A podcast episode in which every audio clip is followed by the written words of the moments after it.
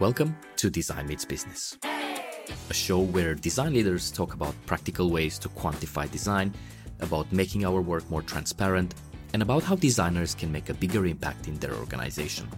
I'm your host, Christian Vasile, and before we begin, I'd like to thank you for tuning in today.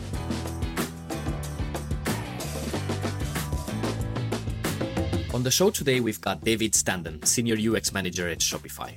You'll hear an awesome conversation about experimentation, building trust with your team, and how David's background as an entrepreneur helped him become a better designer. I hope you enjoy the conversation.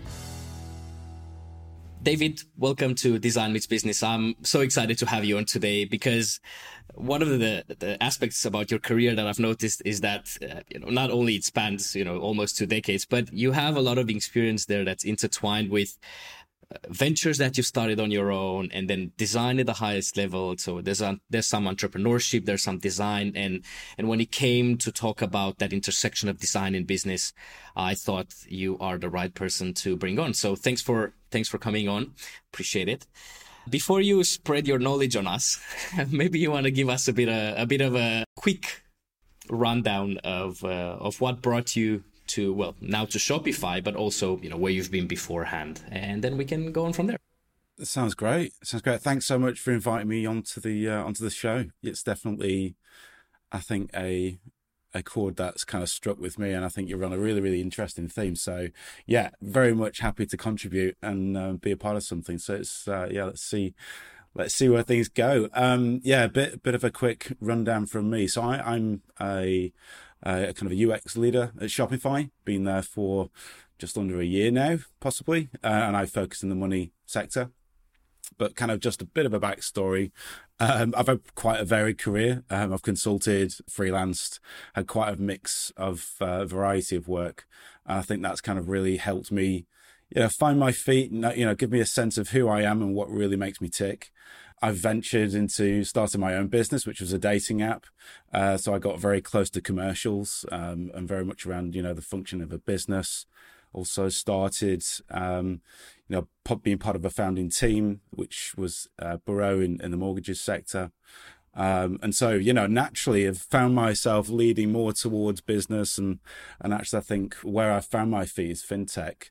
Um, and I think one of the last companies in the credit card industry was, was, you know, I think one of the key, key moments really that's really helped me connect business and design together because I think that commercial aspect of things really helps pull the best out of design and, and make things as impactful as possible. So, yeah, you, you talk about impact, and one of the sentences or the way you introduce yourself on your own website. See, see, I did my research. so you, you're, you're, and I'm going to quote you. You're saying, uh, you know, I'm passionate about measuring the impact of design using design metrics, learning from feedback, task completion rate, conversion rate, time and cost efficiencies to demonstrate business return on investment. And to me, whenever I look at uh, portfolios today, it's all about here's the latest design that I worked on. Here's the latest app. Uh, you know, we've been app of the year, whatever.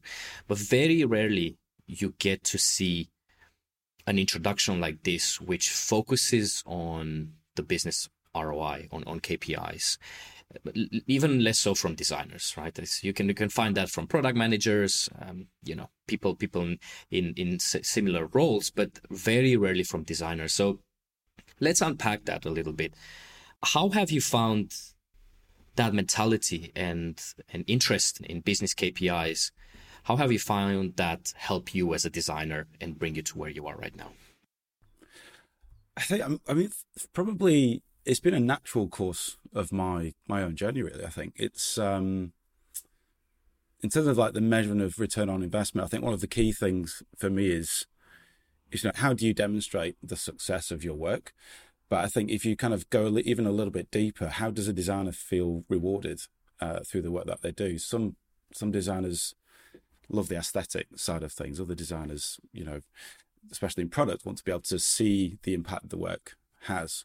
And I think what's really important is is having a, almost like a bit of a a sense of structure to be able to help people come on that journey with you. And I think you know, that's what I have found in, in the past is if design works in isolation, um, you end up having almost like moments of trying to try and catch people up on the the decisions that you've made throughout journeys and, and I think what's really important is that people, if people come together and they come on the same journey as a designer would and make the decisions and understand the decisions and how they're made, that generally helps design succeed much better. And it, it's then much easier to, to demonstrate the return on investment or the impact that a design has because they're all part of that same journey. And I think that's, that's kind of what I've learned is trying to kind of communicate um, with with business leaders, strategists, right, and and talk the same language. And I think that's kind of a bit of a skill I've probably picked up over time. You know, it doesn't always doesn't happen overnight, and you know, it, actually, generally, you know, pe- people are quite skeptical of design. They think it's quite a risky thing. If you're going to run an experiment, isn't this going to be a bit of a risky thing for the commercial side of things? But I think that, you know, uh, kind of connecting it back to the journey, if there's a way to kind of take people on a bit of a path, uh, get on the same page, be honest about the things you're trying to achieve, generally helps build you know trust with all of these different teams and kind of tries to center things a bit more around the objective things of what you're trying to do. Hopefully that kind of unpacks a little bit of it but do prompt me a little bit more yeah. It, it, unpacks quite a bit. It, it unpacks enough so that we can continue the conversation. So that's good. Something you mentioned there which i am a I, I talk about it all the time. Like you've mentioned that trust is a important component of even of you being able to do your work properly because if you don't have trust in a team or the team doesn't have trust in you mm, they're not going to be so open to trying out some of these experiments or yeah. they they might not believe in your idea. So i join a company today. How do i build that trust? Because trust takes time and it's not hard. It's not easy to do yeah, yeah, and, and it's, it's it's not something that literally happens straight away. You know, it's not you you join them one day, and you you almost need to build that trust in time and demonstrate that uh, little by little, and it's it's almost like trying to find the right places to be able to demonstrate the the kind of impact to then demonstrate the trust. Um, and and finding the right places to to kind of measure your work and make it visible to the rest of the rest of the business, right? So I think it's it's very much it's design you know can sometimes be quite can be quite closed if you if you're working quite passionately into one, one, one piece of work. But i think it's really important to be really really open have open conversations and for have and be really transparent about what you're trying to affect in in in your work right? So i think if if things don't necessarily pan out it's not an embarrassment. It's a it's a learning opportunity talking about failure is probably one of the most important things because if you're measuring design and you're trying to, for example, improve the conversion funnel, you're looking for a failure. So let's talk about those failures. It's one of those things that you need to talk about to be able to know how to make a difference or make a change to make an improvement. So that that kind of trust, it, it does come in time, but you're slowly starting to build momentum as well across teams. And so by helping people understand the decisions, helping people actually come on the same journey, have those kind of joined up conversations, helps move things forward really.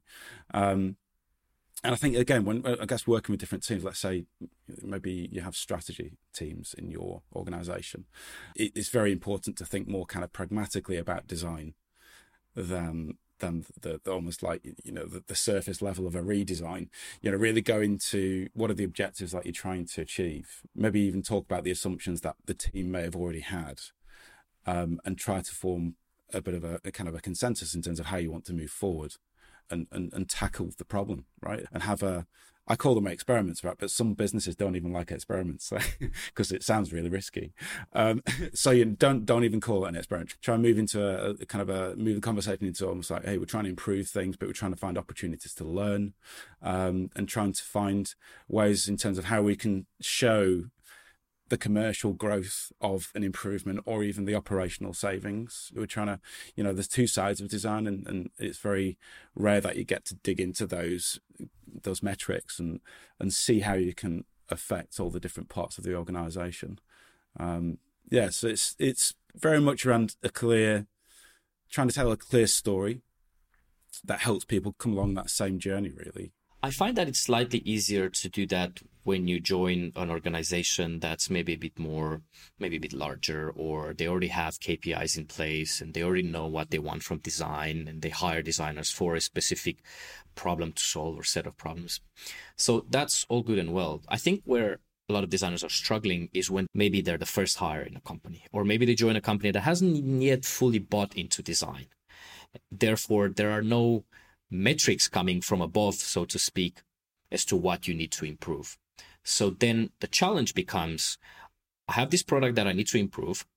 All it's been told to me is that I need to make it better. But from you need to make it better to here's the actual impact that I can have on this business by changing the product in specific ways is a very long long way. And I feel that if you're a bit less experienced, you might not necessarily know, well, how do I get to those metrics? All I know is that I need to improve this product. Metrics, what are those? What metrics? What are we talking about? And I think that's where it becomes really important for a designer to have a conversation or several conversations with people around the business, not necessarily only within your little product team, but could be people from marketing, could be just truly anyone. Everyone in the company works to improve a specific a specific area of that company. And the more you talk to people around, the more you can start joining up all these quote unquote problems that everyone has and see how you can solve them through design. So something that I've I've something I do every single time whenever I join a new company is I go and speak to people around the business, not so much about design, but just about what's important to them. What are the metrics you need to hit as a product manager, or, or what's important to you as a developer? And then figure out you as a designer, not only through your design work, but also through who you are and how you work on a daily basis. How can you help them achieve their goals? And I find that that builds a lot of trust as well, which obviously becomes very helpful later on when you need a developer to do a bit of work on the weekend for you or, to, you know, all, all that stuff, right? Yeah, it's all about getting on the same page, you know, um, and, and and totally just you know, reeling off the back of where where you were. I think what is important is understanding all of those core metrics. So, like, if you are going to talk to a marketing team, yeah, one of the core, core, metrics for them will be what is the acquisition? What is you know what's that? That's our core metric. How many people are coming through, right? Um, more product teams may look at adoption. So, how many people are using the new features that we've done? How are we able to activate those customers coming in from a marketing team? And then going further, is like, you know, how, how, are those users sticking around? So, what's the retention rate of, of those users that are, users that are coming in? Are they are they using the, using the product again? Are they spending more money? and then that leads to referral are they are they using it so much to the point that they're excited enough to share it with somebody else and that becomes um, you know the organic referral that you, you know every every company wants to kind of achieve and that may lead to some form of incentive but then i think connecting design to all of the core metrics you know design fits into all of these different spaces i think it's the it's kind of it's the outside kind of or or even just the the the peripheral metrics that kind of sit into all of these almost the in betweens of all of these different aspects. So for example i don't know if a signal would be around around adoption you may have a kind of a feedback loop that comes all the way back from a call center and you've got lots of complaints and frustrations and how you're capturing all of those different signals to help you understand there's a point in that part of the, the, the metric that you can affect and you can go and you can dig into it you can find out what's happening. So you may have lots of different signals around ux it could be behavioral frustrations that you can actually use to help frame the thing that you're trying to achieve right? You've got task completion rates that you may want to you know, go really, you know, it's all around how efficient is it that how easy is it that you're trying, you know, the experience that you're trying to create. Also, also looking at the failure rates. What are those key failure points within an acquisition funnel to then help you dig in further to to, to say, ah, oh, this this maybe some maybe we're saying the wrong thing. It's not leading them to the next step or whatever it might be. There's lots of kind of key signals that help you as a designer fill in the gaps, and I think that's kind of quite quite an interesting thing to dig into because actually businesses do very much sit on that the, the core metrics. And i think it's finding that way the mechanic of being able to kind of connect design into those conversations that becomes really really important. So you know overall the feedback loop for design you, you know feedback fuels design. It also helps fuel design will fuel the business. So that the the wider feedback back loops are really really important but also kind of the really micro feedback loops are super important because they're really they, they really help other teams understand the, the, the nuances that design goes after to then say, actually, a small change here is a big, big uplift here. And it's very hard to it's hard to be in those conversations. And i think like we were talking before it takes a lot of time to build the trust to be able to get into those you know smaller conversations and digging into metrics and looking at dashboards you know to be in those conversations together it's you know it just takes time you've got to be slow you've got to be patient and and you know depending on how long you've been in the industry. Um, you know, patience is key, and and it will unlock doors. For sure, I think it's it's. You said something interesting there. You know, it takes time to become part of those discussions, and that certainly is my experience. Whenever you join a company that hasn't necessarily bought into the power of design just yet, it takes time to, as yeah. we said earlier, build that trust. Yeah, but it also takes time. The moment you are in those conversations, to get up to speed with what a lot of those conversations mean and what what's a KPI and what is a time completion rate and what are what's an eNPS score what are all these things that when you're a bit earlier in your career you haven't necessarily heard about that much school doesn't yeah. really teach that yeah we're starting as an industry to talk about it but we haven't we're not really there yet so the moment you are in those conversations how do you get from not understanding anything at all to starting to be able to juggle all these metrics and and know you know if i do this in the product it will affect that metric. If i do this it will affect that metric. How do you get there I, it's all about asking the right questions, or you're just asking silly questions to start with, right? You know, don't don't be afraid to be to say the wrong thing, and you know, it's it, it's fine. You know, businesses they operate with a certain cadence, and sometimes you know when you're new, you're you're trying to get up to speed. But I think you've got a good excuse there. You know, you're getting up to speed, or you've never heard of this abbreviation before. Because I mean, I don't know how many companies that I've been in, I've got so many crazy abbreviations. Just ask what what does that abbreviation mean? You know, what's the acronym? What is it? What is it all about? Um, and how you know how do you measure that is also a really great question to ask a you know a strategy team that's that's very very focused on measuring impact right? And and measuring what you know let's say the commercial growth of a business. Um it's good because that question actually helps other people open up right? And and actually be more inclined to talk about themselves and the job that they're passionate about. Um, you need you just it's just you know finding great ways to communicate and helping people open up to tell their own story is probably a really good way to just start a conversation anyway, and that will also signal you know that you're trying to get to know them you're getting to understand the business how they work how you, you know you've even got opportunities in terms of how you can help them in the role yeah i mean and, and the same with products you know product can sometimes be quick can be quite blinkered but actually you know, dig, digging digging in deeper to say actually the key question that uh, we're asking here may be the wrong thing we're focusing on, and I think we may have an opportunity to to look at it from a different angle.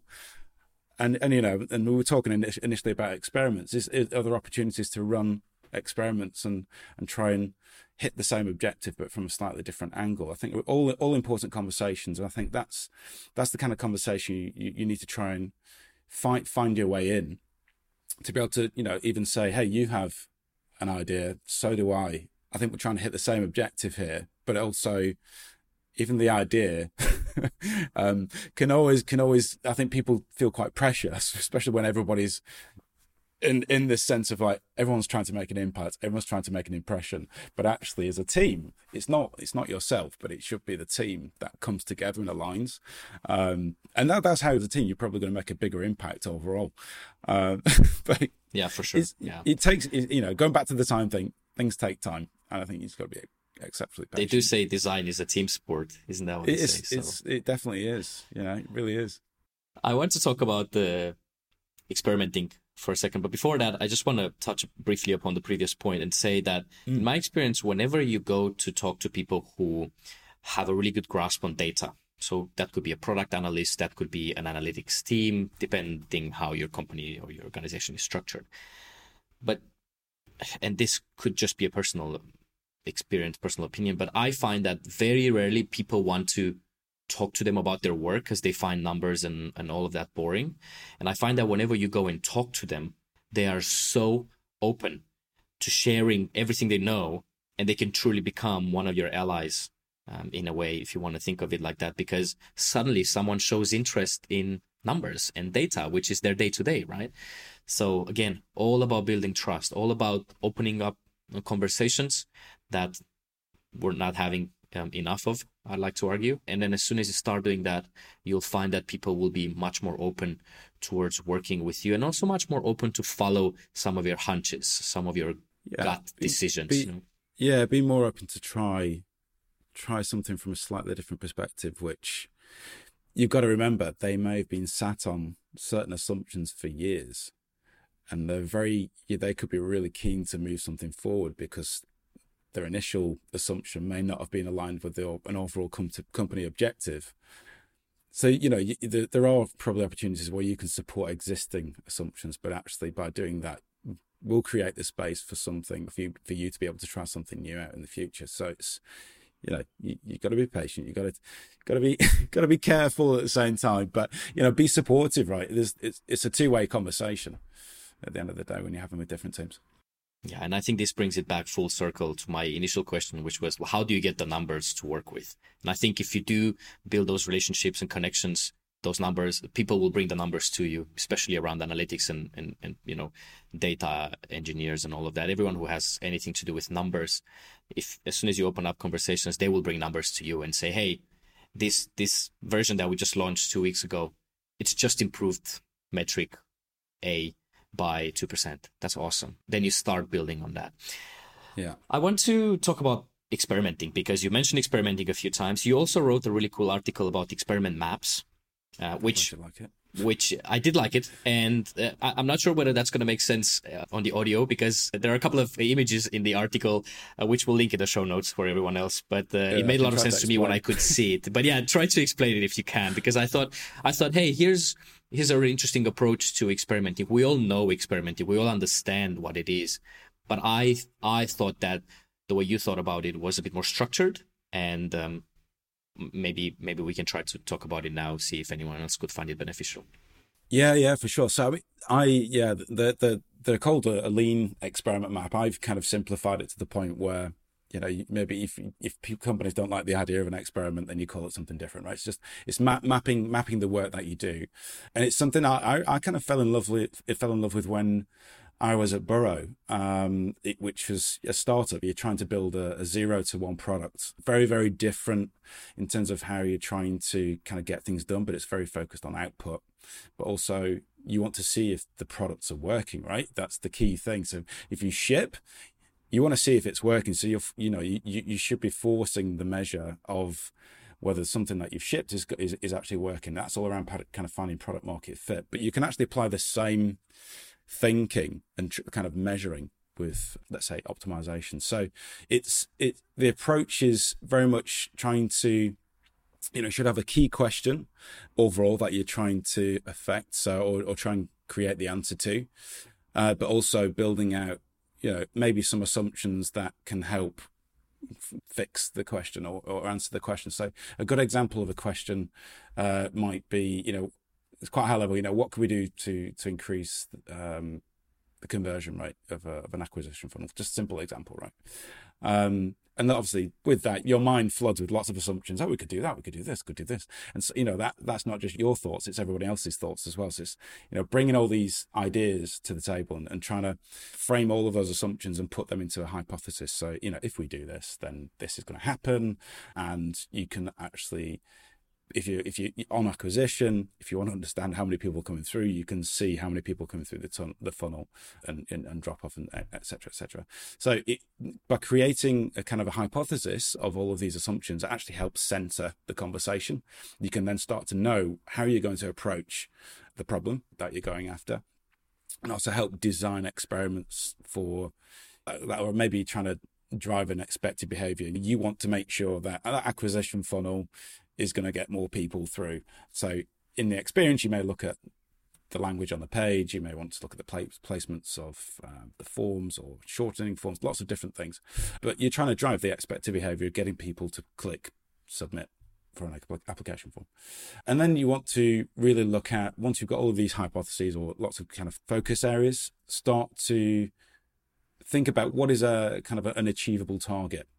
Because I, re- I really believe by putting a commitment on your own work is a really really important thing to do because you're putting you know you're really kind of making a make, making a stance this is this is what i believe in or as a team we believe in and that as a commitment, as a metric. So let's say you know, we want to create a 5% uplift within this acquisition funnel.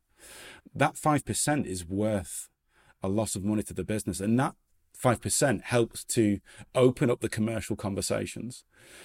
And when other people will hear about this 5%, they're like, wow, that, that's quite, that's worth quite a lot to the business. And it, it, it gets starts, people interested, it? It gets people interested. It pulls people through. And, and so that, that's kind of a really, really good thing to do. Not only that, you start to build team momentum. People come together because of that one commitment. We're doing this because we really believe in this, right? And naturally we need to think about whatever it is that we are trying trying to do it's not going to cost much for the business i.e so it's you know low effort because i think that's always going to be a thing that needs to be kind of balanced but also it should be something that's not necessarily um to maximum like time wise it shouldn't take too long to achieve it. We should be also trying to be as efficient and and, and drive things as, through as quickly as possible just so that we're able to kind of react off the back of it very quickly. Um then once it's built, you know, you can start to look at the measurement of things. So you want to make sure that you've got event tracking in place. Uh, you want to understand where within the forms there could be potential dropout. You want to really make sure that you're digging into all of the core metrics to just understand that if, if you're going to set up a goal, for example, in, in, an, in an analytics tool, you can understand how the, the pages are kind of converting from one page to the next or from one field to the next. It depends how granular you really want to go in terms of tracking, uh, but it's really important to to to have that um, from from the outset because retrospectively going back, you're only going to have that point of when you put the when you put the measuring in as a point of measure. So which is really, really important. So you could always benchmark as well before, right? Before you even run the experiment. So just having some core metrics which help you understand how the improvement can be demonstrated is also really, really good. And then actually this what's really important is is is having uh, a, a, kind of conversation together with teams, right? You come together as a team and it, there's no point in one person just looking at the dashboard and saying, okay, I've had a look at the dashboard. This is what it means. Um, that's somebody else's interpretation. What's really important is being together um, and, and, and interpreting, interpreting it in the room, right? One person's interpretation could be so different to your interpretation when you're looking at the experience. And I think yeah, that that's very important to see the results from one shared perspective, because not only that, you're starting to build the trust by just having the conversation, right? So again, open conversation, being transparent with how things went. And even if it went badly as, a, as an experiment, even if this, the changes you made in the acquisition funnel um, have created drop off you know earlier on in the funnel. Okay that's a really good signal. Go back to it. Fix it. That's the next iteration of your of your experiment right? You're trying one thing and the idea is that when you if you can get to the end um, of your learning and you start to agree what the next steps might be, you can then decide, okay, there was a failure in that last experiment that we ran. We should probably try something new. Let's try something new, move on to the next experiment and have a, another core focus of, let's say, the, the language that we used might not be um, very good, or it might be very clear to the user that they need to take the next step. And that's what's caused the drop off in the early stage. Fix that, and then you can start to see actually incrementally you're starting starting to make that impact over time. And that's how the journey starts right? You're taking people on this journey of one for one incremental step to the next and to the next and all of those small things add up you know? And so let's say if you ran three experiments consecutively small improvements that will add up to a significant uh, growth impact, right? That the commercial team would look at and go over time and go, wow, that's that's maybe worth could be two million over two years, right? But it's that it's been having been, being able to take that measure, initial kind of um, commitment that you made in the beginning, to be able to start to open the conversation with the commercial teams, and this this is a, a transparent way of being able to allow the people to follow along at the same time dip in and, and have almost like open meetings that people can kind of come into. It's generally just trying to keep keep the conversation going, right? And, and attract people to the work that you're doing. So hopefully, slowly by slowly, you can start to build the momentum um, in your teams and help people follow along. I find one of the what's interesting about this is that it's kind of a loop. So you finish one experiment and in that experiment you've learned something that you can then use as a hypothesis in the next experiment and exactly. then you finish that experiment and and you use the next one so in this way you'll always have some sort of an experiment to run because there will always be failures in smaller in, in experiments you'll i mean very rarely will you manage you're never to going to get it right all the get time. it right exactly yeah and if I you are you're that, an absolute wizard Right, right, and and you're you're hiring at the moment, aren't you? So if you are, just yeah, do, do, send, do send me a message. yeah, uh, there will be failures, and then you this this framework allows you to build upon the previous experiment. I also think it's important as part of that conversation with the wider team. Sometimes you run experiments and the result is maybe good or maybe not so good, and then you just move on straight to the next piece of work rather than saying, "Hey." We, we've we spent two weeks doing this. Let's share in the name of transparency with everyone what it is we're doing here, whether it's been successful or not, because that also helps build trust and and trans- trust through transparency. I would say, and over time, as you've said, people will start thinking of design as a business function more so than a, you know, artistic function or hey look this looks great even if every once in a while you come with a negative result from an experiment, in people's minds, you will become more of a scientist because you're doing experiments, right? You'll, you'll become someone more reliant on numbers than subjective opinions.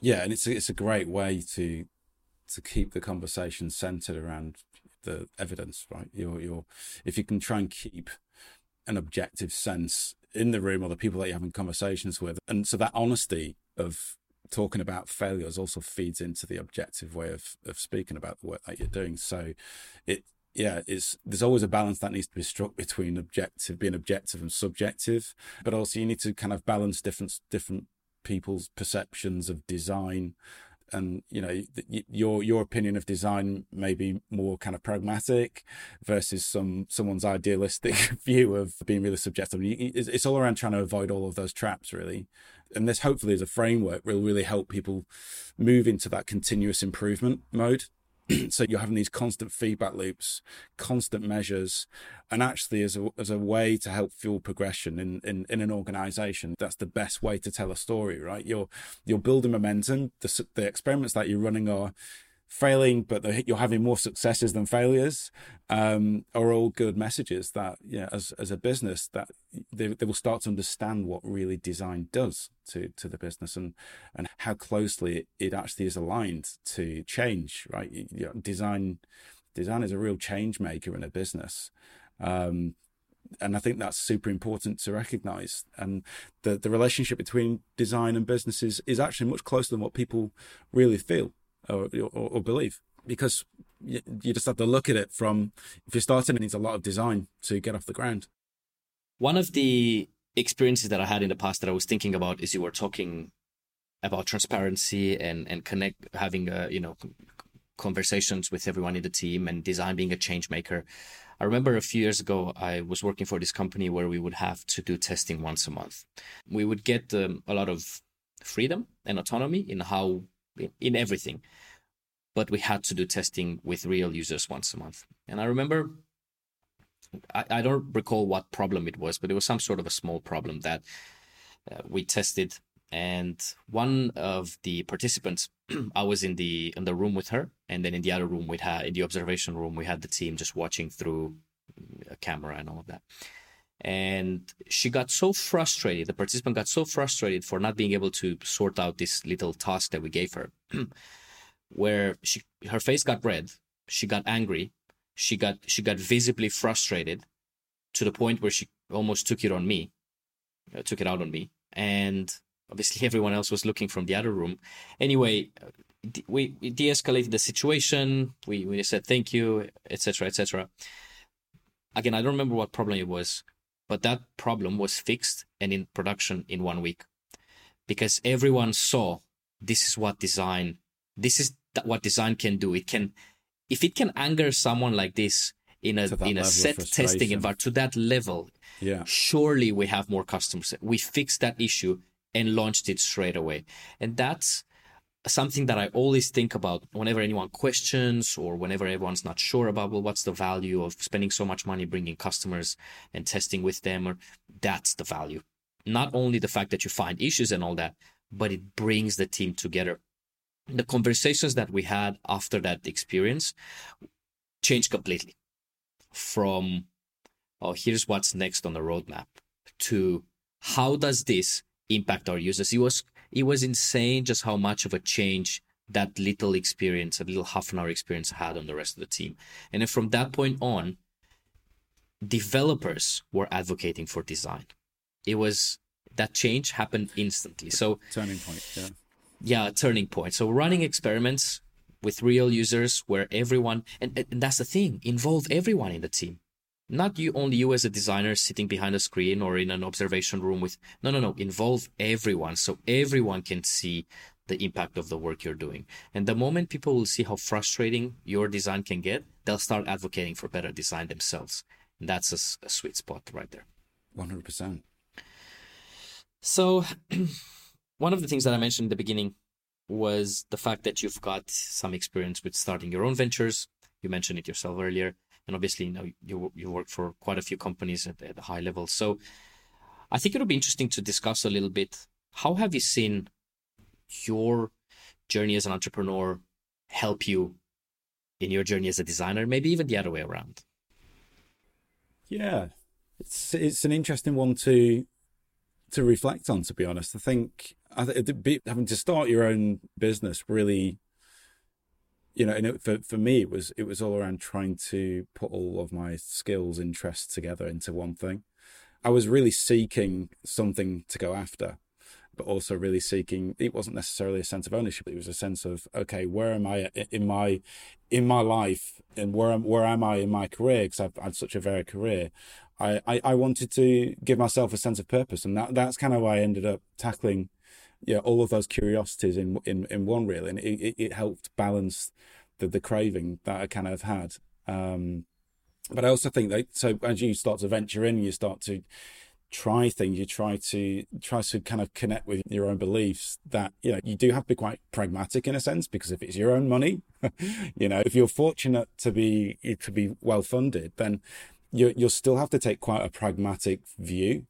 You have to be really responsible in terms of how you you're spending that money, right, to be able to grow the business or even uh, kind of operate at a level that's you know cost effective, right? So, you know, I think you've got to take a real pragmatic view and, and always double check with it with your own subjective views and actually go to do like really am I being am I taking this am I looking at this from from the right angle and kind of always question yourself. You know, I think you, you've got to always, you've got to be quite self-critical in a way, but to the point where it isn't paralyzing. Uh, so, so hopefully being more pragmatic actually probably brings the best out in design, to be honest. I think, you know, for, forcing that critical thought just to think about a change here um, may, may create a bit of a, an uplift or maybe a change change over here might time and and reduce the the amount of spend that you're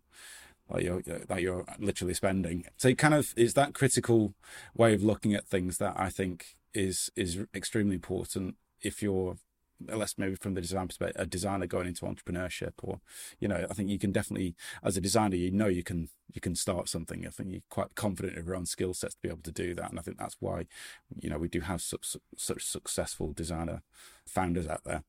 But I also think that when you're being kind of quite pragmatic, you have to start thinking about the longer term path of how you're going to create value for your end users. You know, you really need to th- start to think about what is the what is that lifetime value that you're trying to to to, to kind of create right? What, what you know how much how much money are you able to generate from your product over that lifespan right? So looking at okay you, you we need to make money as a business. And I think that you know that you you know you can't just survive otherwise. So you need to think about you know what what is the revenue that you're going to be able to generate from from those from those users. And that's a balance of okay they will, they will pay for the value that you give them but you know generally over the lifespan how much revenue are going to be able to generate? But then also looking at you know the that kind of lifespan how long is that customer going to stay around and use your product and not switch to somebody else's product? How can you make that customer stick? So looking at that lifetime value overall is a really, really important metric because then you can start, it brings designs far closer to the world of business, which helps you really understand the things you can do as a designer to be able to make your product stick around and give it the longevity that you've probably always wished it had. But you know, you know, I think that's the thing, right? If you if you're if you can balance out the commercial, like if you do have if you have the funding, but you understand how the business side of things work, you can you can really be quite pointed in terms of how you approach things as a designer. But that pragmatic side helps you generate the growth overall. And not only that, you know, if you can get towards the vision, great. But sometimes you don't always. You will start with a smaller vision, which will become grander and grander and grander over time. And as with products, as with people, we change. And I think, you know, our ambitions change as well. So it's important to explain that journey, I think, overall of entrepreneurship and how you want to to grow. See, this hasn't been planned, I promise to everyone listening, but this has played so well into the point that I wanted to make your answer right there. Because to me, listening to you talk now, you didn't really talk like a designer you talk like someone who cared about the business because you did because it was a business right? Be- because that that was the intention you know to start right. something from scratch. Yeah right.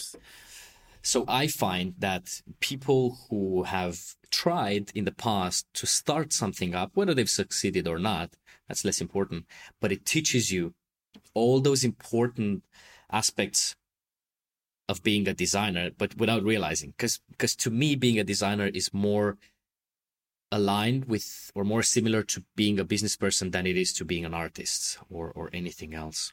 So to me now, a lot of the stuff that you just said makes so much sense as a designer because we have to do that on a daily basis. Yeah, and art is art is a business. You can never be a successful artist if you if you don't know the business aspect of it. Just a little point there.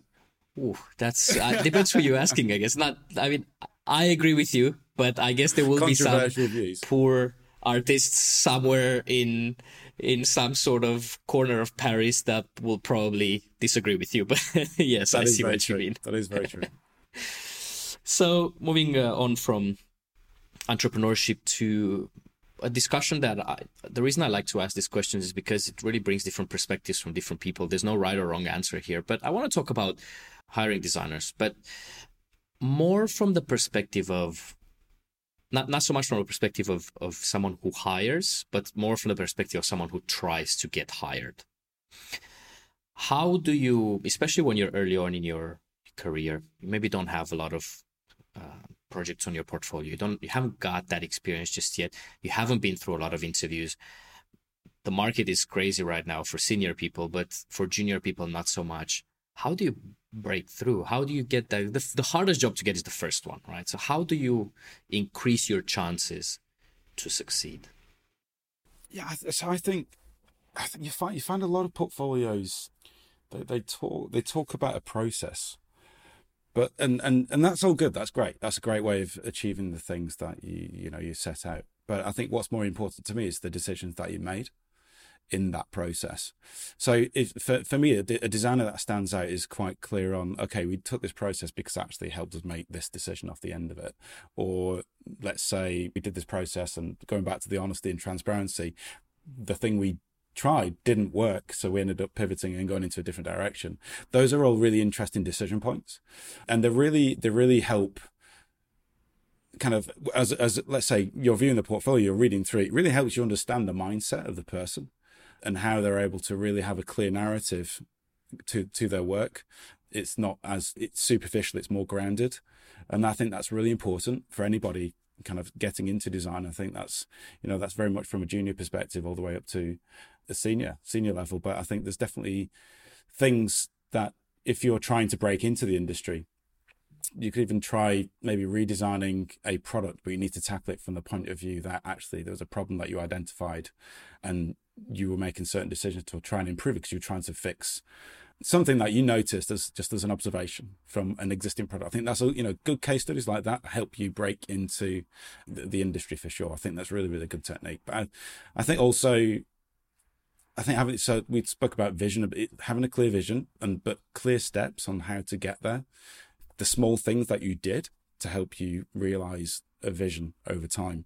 And if you don't necessarily have that experience, again, going back to the kind of the the kind of using a case study is also a really really good place to start in terms of how you can explain the decisions you make in design to help create an impact for the product overall. But also, I think another thing that's probably quite important, quite probably harder to recognize, is systems thinking and connecting dots. I think that's a really hard skill to identify. But you, you do see that in people that really look at kind of a, a task focused way of working or even jobs to be done as a framework. If you've not heard of that, then that's a really good way to try and um, craft your thinking into task driven work. But also, I think obviously naturally the craft is super important, right? You can't ever forget it. But I think uh, what I what what really interests me more so than the craft, because I think everybody can have exceptional craft to the point where, you know, if if they're in an, in an interview, they've they've been successful enough with their craft to get the interview. But I think the the most important underlying messages are are definitely the decision making, right? It's having taking small steps, not big steps, because the impact of taking a big step in a team or a big change means it's either going to take more time and if the product teams are going to look at it they're looking at it from a practical view of saying it's going to cost more money because it's going to take more energy to do it and, and, and more effort. So it's someone that's able to understand that making small changes will add up to a bigger change overall. And i think it's the, that, that kind of slow patient approach to to to design that really helps um, me understand the, the, the mindset where they come from and, and where they are in their in their stage of their career. I think people that have shipped stuff as well, right? It's it's you want you want people that have actually done the work. Um, let I mean, harder if you're starting out in the industry, but I think uh, it another way to counter that is someone that's been quite self starter, so it's quite self efficient and has just got something out there, even even if, it just be a portfolio, a website portfolio, someone that just an approach to actually shipping something. Just you you know that something can be delivered, which is you know at the end of the day one of the key things that we need to do. If we're going to show an impact, we need to show the work that we've shipped. So yes, yeah, a number of quite a number of things really that, that stand out for me. And talking about standing out, uh, when you get to an interview, how do you put your best foot forward? What impresses you as someone who's hiring. When someone comes in at a, whatever level and then they do something that really impressed you, that's stuck with you, that you remember years later, or a, a, any stories of that kind? I think pe- people that um, people that are quite self-aware, I think is is super important because if you're self-aware, just you you know you can have an honest conversation with somebody um, at, at, at some point, right? It, it makes it make it, if, if someone that's more self-aware is more more likely to have a better fit with an organization or or a team they they know that maybe certain ways of behavior are not the right way to behave because it it will generate conflict and, and conflict isn't just a good it's not a good thing to have right for everybody. And so like i think generally someone who's really really self-aware is just super super super important but someone who's really got a very clear opinion of what of what they're looking for when you're interviewing, it's a two way street, right? Don't if you want something in particular, and it's you're not going to get that from this role because it's just not the right shape, it's not the right um, kind of work that interests you.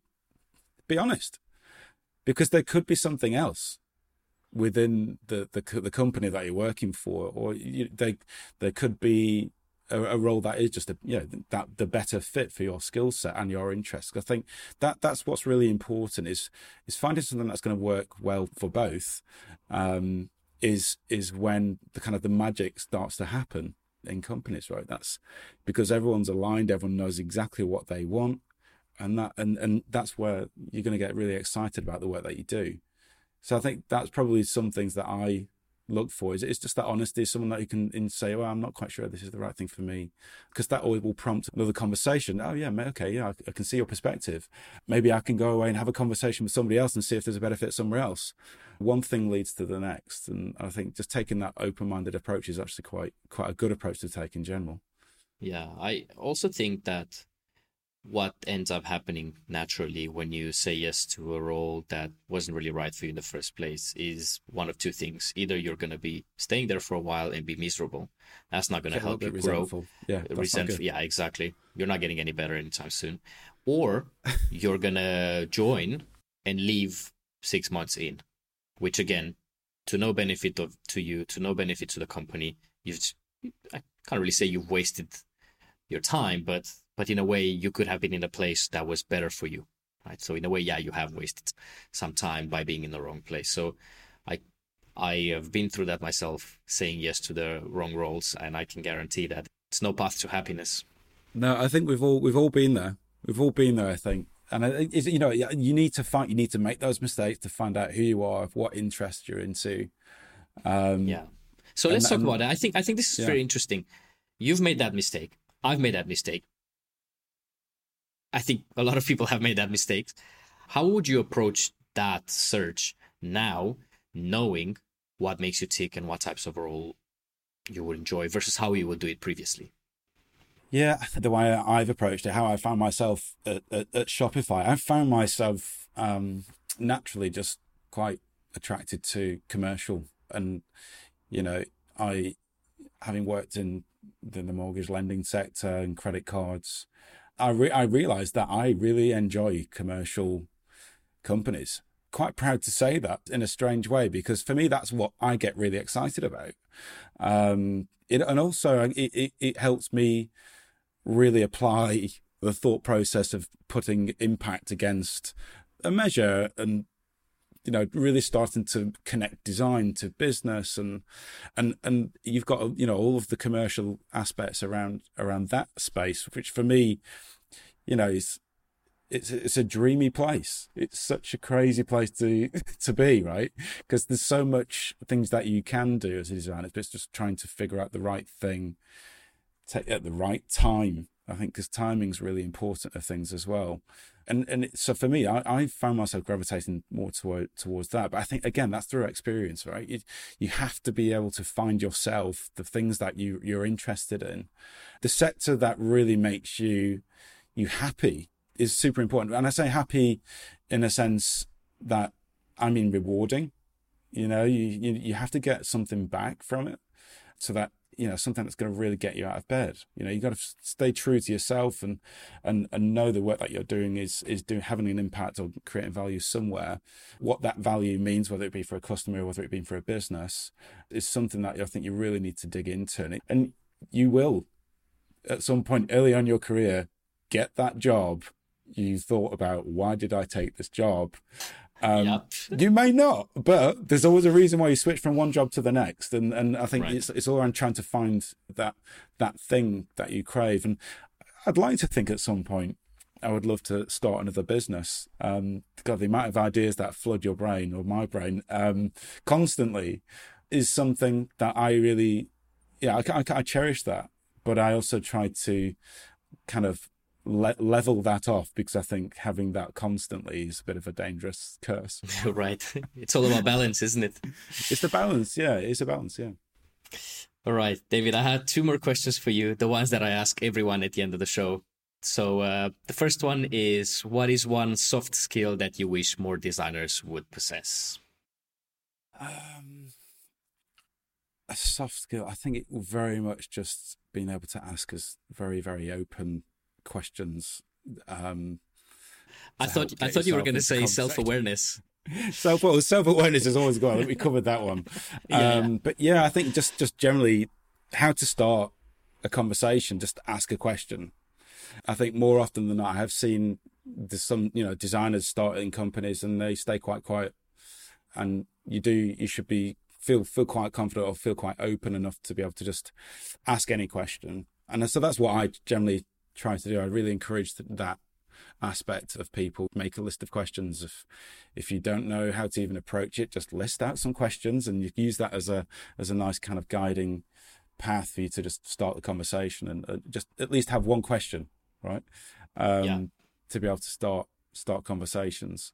Cool. So ask more questions. That's that's the soft ask skill. more questions.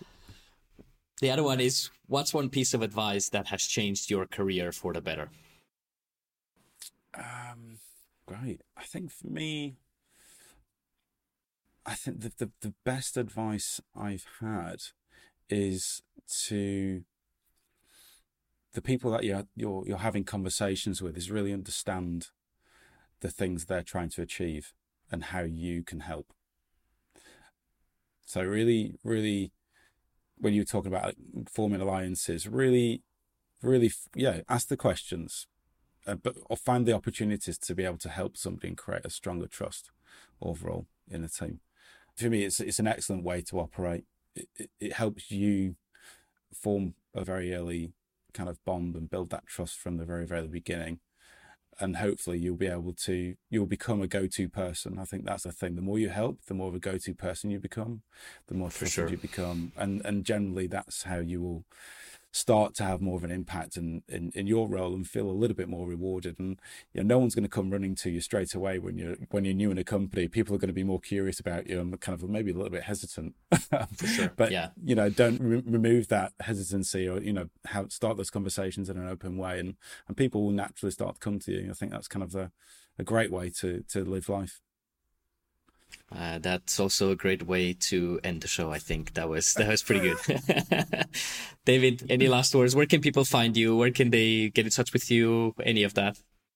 Yeah, well, hit me up on LinkedIn. For some reason, I find it that's my home. I love following LinkedIn; it's crazy. Yeah, so you know, if you want to connect on LinkedIn, let's let's have a chat. Uh, it'd be good to good to chat, see where, see what's happening in your life and in your career.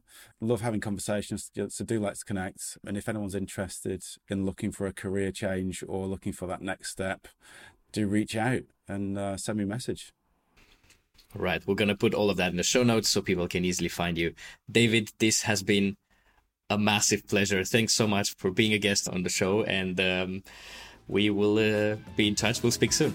Super stuff. Thank you so much for having me, Christian. That's a wrap for today. I hope you found this episode useful and that you've learned something that you're ready to implement at work tomorrow. If you've enjoyed this, as always, it would mean the world to me if you'd share it with your community, if you'd leave a review, and of course, if you'd remember to tune in for the next one. Peace.